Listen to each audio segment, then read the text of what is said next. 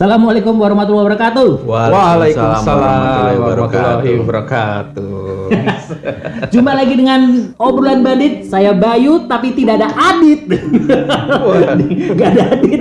Aditnya tuh di situ tuh dia jadi operator sekarang. Ini ke si Mick Jagger masih ikut aja deh. Saya Bayu dan Rizky dan saya masih Gunawan. Kita senang sekali ya. Jadi Bandit itu akan selalu mengundang meja kita ini untuk berbagi cerita. Kalau ada yang mau promosi juga silakan bebas. Karena memang kita itu namanya kolaborasi. Ya kan? Kolaborasi. Kita dukung semua activity dari semua teman-teman bisnisnya atau apapun ya kan hobinya.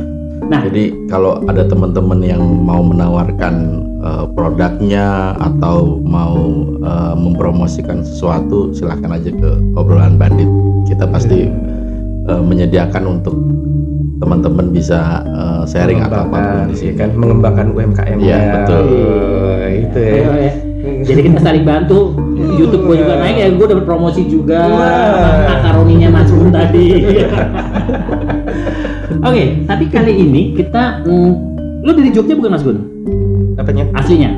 Asli kelahiran Jakarta, tapi asli orang tua Jogja. Oh, mungkin gini Mas, lu agak sini biar muka lu juga bisa kelihatan. Kayaknya muka lu agak jauh ya? Jadi kalau ini lu ngomong aja. Biar muka lu juga tahu gitu pemirsa. Kayak Iki gini. Kalau Iki lu pasti ya dari Irian ya Ki ya. Iki asli Solo lah. Solo. Iya. Dia terkenal dengan Kiai Slamet. Lu tau nggak Kiai Slamet itu apa Mas Gun? Enggak tahu Kiai Slamet. Kiai Slamet Kebo Kiai Slamet. Kerbo Kiai Slamet. Iya. Kerbo putih yang biasanya diarak di Pasuruan. Tadi kita bahas itu nanti. Boleh lah. Seru juga. Next bukannya kebo bule ya? Nah itu. Namanya Kiai Slamet. Kebo bule. Ya, yang dia dikeluarkan hanya Pasuro aja. Iya. Nah, tapi kita nggak membahas Kiai Slamet. Kita akan membahas yang mungkin sebagian masyarakat Jogja itu sudah cukup paham dan mungkin juga Mas Gun juga mungkin pernah dengar dan Iki pernah ngalamin. Nah, kita akan bahas tentang garis imajiner dari Yogyakarta. Ya. Teng. Oke, apa yang gue tahu Mas dari garis imajiner Yogyakarta? Garis imajiner Yogyakarta itu apa ya? Satu garis lurus nih ya, dari pantai selatan ke keraton, terus ada Tugu Jogja sampai ke Gunung Merapi. Nah itu kalau dilihat dari mata helikopter, itu lurus katanya. Iya. Gitu. Dan itu dulu katanya sebagai acuan arah ya, istilahnya kalau mau ke selatan ya tinggal ngikutin arah ke selatan itu, kalau mau ke arah utara ya tinggal ngikutin ke arah utara dari patokan-patokan itu. Tapi di luar itu katanya garis imajiner itu merupakan garis sebuah apa ya, kayak perjalanan hidup seorang manusia ya. Iya. Jadi kalau garis imajiner itu tuh sebenarnya juga bisa dijadikan sebuah filosofi ya Mas Bayu. Iya, betul. Jadi filosofi dari kayak bayi dilahirkan, ya kan, terus dia dewasa dan dia menemukan jati diri itu juga. Itu jadi filosofinya ada di situ. Cuma jadi sebuah pandangan yang universal juga nih garis imajiner itu karena dan adanya di Jogja itu lebih spesifikasinya tuh lebih ke batin ya, ke batin seseorang ya Mas Bayu. Itu sih. Dan sebetulnya ya garis imajiner itu ada poin-poinnya tuh kalau paling utara itu Gunung Merapi. Ya. Pernah ke Merapi dah?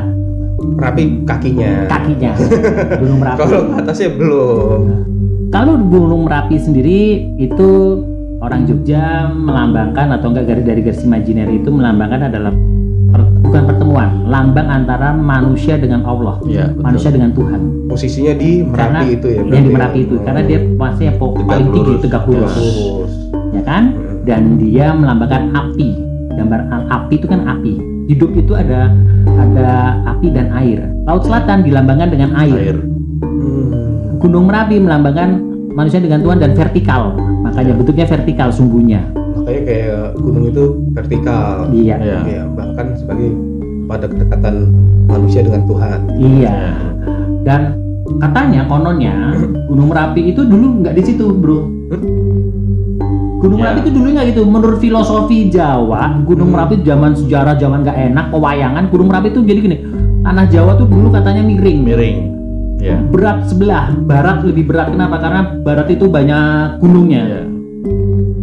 Terus sama dewa kerincing wesi atau segala macam itu ada, coba salah satu dewa itu bilang pindahkan salah satu gunung, pindah ke Jawa Tengah atau tengah situ. Yeah. Ini mitos atau nggak cerita wayang atau apa ya, anggap aja gitu. Akhirnya dipindah tuh gunungnya ke situ. Nah, delalah di situ tuh ada dua empuk lagi bikin keris. Dua empuk tuh berarti pengrajin keris zaman dulu yang sakti lah. Disuruh pindah sama dewanya, nggak mau pindah. Si empunya ini. Empu nggak mau pindah. Akhirnya sama dewanya dibelekin tuh gunungnya tuh dilempar aja, blok gitu. Nah, akhirnya tempat pembuatan kerisnya itu yang jadi Merapinya itu, jadi apinya, tungkunya. Sehingga di konon dikatanya dua empu itu yang sekarang menunggu Gunung Merapi sampai sekarang. Nambahin dari Mas Bayi itu, Bepang dipindahkan ke situ supaya jadi imbang ya. Supaya imbang tuh antara ya tanah Jawa itu ya, berarti ya. Daratan Jawa itu supaya imbang, pindahin gunung ke Jogja. Iya. Tadinya arahnya ke barat semua. Arahnya mencong barat. Gitu. Makanya kalau otak kita juga mencong tuh imbangin aja sih. Oh, iya. Jangan sampai dilempar ya. Nah, akhirnya ditunjuklah Mbah Maridjan itu almarhum adalah salah satu penyambung antara keraton Merapi. Dan kalau Merapi meletus biasanya ada acara labuan di Laut Selatan. Kalau ada gejolak di Merapi, letusan. Biasanya pasti ada labuan. Keraton gitu. Ya, itu kita ngomong Merapinya. Setelah Merapi, garis kesininya apa? Itu ada Tugu Jogja. Tugu Jogja dulu nggak begitu bentuknya. Ya. Tugu Jogja aslinya bentuknya nggak rancip gitu. Mm-hmm. Dan Tugu Jogja itu namanya tuh tugu apa ya? Dulu bukan nama Tugu Mononjong, namanya apa? Golong Giling atau apa gitu ya? Golong Giling. Iya kan? Nah, itu kalau dilihat itu sebetulnya lambang dari apa? Lingga kan? Lingga itu kan biasanya ada Lingga sama Yoni itu kan. Ya, lambang apa? Yang animisme yang bahwa ini lambang perempuan, ini lambang laki, ini lambang perempuan. Oh gitu. Dan itulah perjalanan antara manusia dengan ketuhannya. Tengahnya adalah keraton. Sebelum keraton ada alun-alun utara, ya kan? Terus baru keraton. Nah, keraton itu antara udah manusia sebagai manusia di muka bumi ini. Dari keraton itu patokannya. Nah, terus ke selatan mulai alun-alun selatan, terkenal dengan Masangin, Masuk Dua Beringin. Udah pernah belum? Udah, pohon yang kembar itu. Iya, alhamdulillah miring, nabrak ke tembok. Sering loh, teman gua tuh jalan tuh kadang-kadang tutup mata kan. Iya. Melipir ke sana, nabrak pohon dan segala macam. Itu kalau menurut mitos ya. Kalau kita hatinya baik, niatnya baik, itu kalau nutup itu mau kita diputerin manapun kalau tembus ya tembus aja. Iya, berarti hati saya kurang baik mungkin ya. Ya, gitu. Nah, jadi Masuk Dua Beringin itu bisa juga karena di situnya memang ada secara unsur magisnya, tapi itu juga kan gini, bukan ada kuda kutub magnet yang sangat besar, sehingga kita bisa terganggu lah arah kita. Nah, dari situ ada lagi yang mungkin orang sebagian besar nggak tahu namanya Panggung Krapyak. Panggung Krapyak itu bentuknya kotak, Mas Gun. Bentuknya panggung. Mungkin sekilas ya kayak ka'bah tapi pendek lah, versi pendek. Dan itu tempat dulu para raja berburu, Mas Bro. Ya, Panggung Krapyak ini. Ya, itu orang mungkin nggak tahu, itu nggak jauh dari alun-alun selatan. Nah, kalau tadi Tugu Lingganya ini Yoninya kalau nggak salah. Coba deh, Lingga itu kalau nggak salah lu cari aja gambar Lingga Yoni. Ya kan? Mana ini ya? Coba ini gua cari nih di sini. Lingga Yoni, ya kan? Masuk gambarnya. Nah, kan? Lingga itu kan yang berdiri, Yoni itu yang Lingga itu yang berdiri. Iya, lambang dari pria, Yoni itu melambang dari perempuannya. Jadi manusia itu dilahirkan kan dari perempuan kan? Iya, betul. Dari dia lahir, keraton itu berarti dia tumbuh. Oh, gitu. Lingga Yoni. Nah, makanya itu, alat itu ya kayak buat gilingan. Yo, sebetulnya ini ya punyanya para kaum pria lah. Disimbolkan seperti disimbolkan itu. Seperti itu. Gitu. Ya memang ya.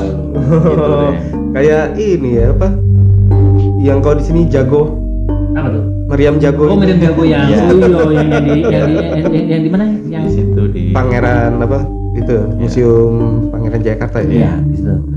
Nah, baru yang ke selatan itu paling ujung itu adalah Laut Selatan. Laut Selatan pucuk ya, dan itu sepanjang Laut Selatan itu kan panjang ya, tapi yang diambil yang Parangkusumo, yang dulu ada namanya Batu Gilang, tempat pertemuan dulu sejarahnya Panembahan Senopati sama Ibu Ratu Laut Kidul situ. Dan laut dilambangkan adalah horizontal, melambangkan ibu, merapi melambangkan bapak, merapi api, laut air. Merapi melambangkan ke Tuhan, kalau laut melambangkan ke alam. Jadi kalau kadang-kadang kalau yang Tuhannya, kalau misalkan, jadi kalau masyarakat Jogja percaya gitu, ya Allah murka, alam nggak terima, ya sudah katanya gitu. Nah, seperti itulah. Jadi istilahnya saling keterkaitan ya, ketika Allah murka, terus alam juga nggak terima, jadi satu semua. Ya. Bisa ini ya, ada mara bahaya istilah ya di situ.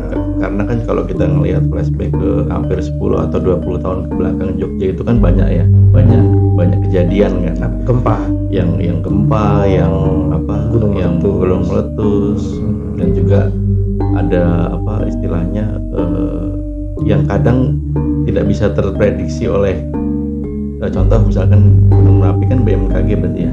Iya. Dia ngeliatin ininya aman kok normal, tapi tiba-tiba gitu, bergejolak kayak gitu ya. Jadi mungkin itu gambaran sejarah garis imajiner dari Jogja. Mungkin ya kurang lebihnya mungkin ada yang saya salah, mungkin ada yang ini bisa dilihat di literasi, tapi itu yang saya tahu sih. Kalau di Parangkusumo itu rencana saya sama Mas Adit kita mau bikin konten di sana, karena kebetulan saya lama juga berapa sering nginep di sana. Mas Adi juga pengen nginep katanya di sana tuh. Parangkusumo sih tuh. Parangkusumo. Ya kan? Jadi buat yang di rumah tunggu saja, mungkin obrolan bandit nanti akan jalan halan-halan. Ya kan? Mengunjungi tempat sejarah-sejarah yang ada di tanah air kita. Sekian aja. Terima kasih Mas Gun. Terima kasih. Sama. Ya, sampai jumpa lagi. Bye.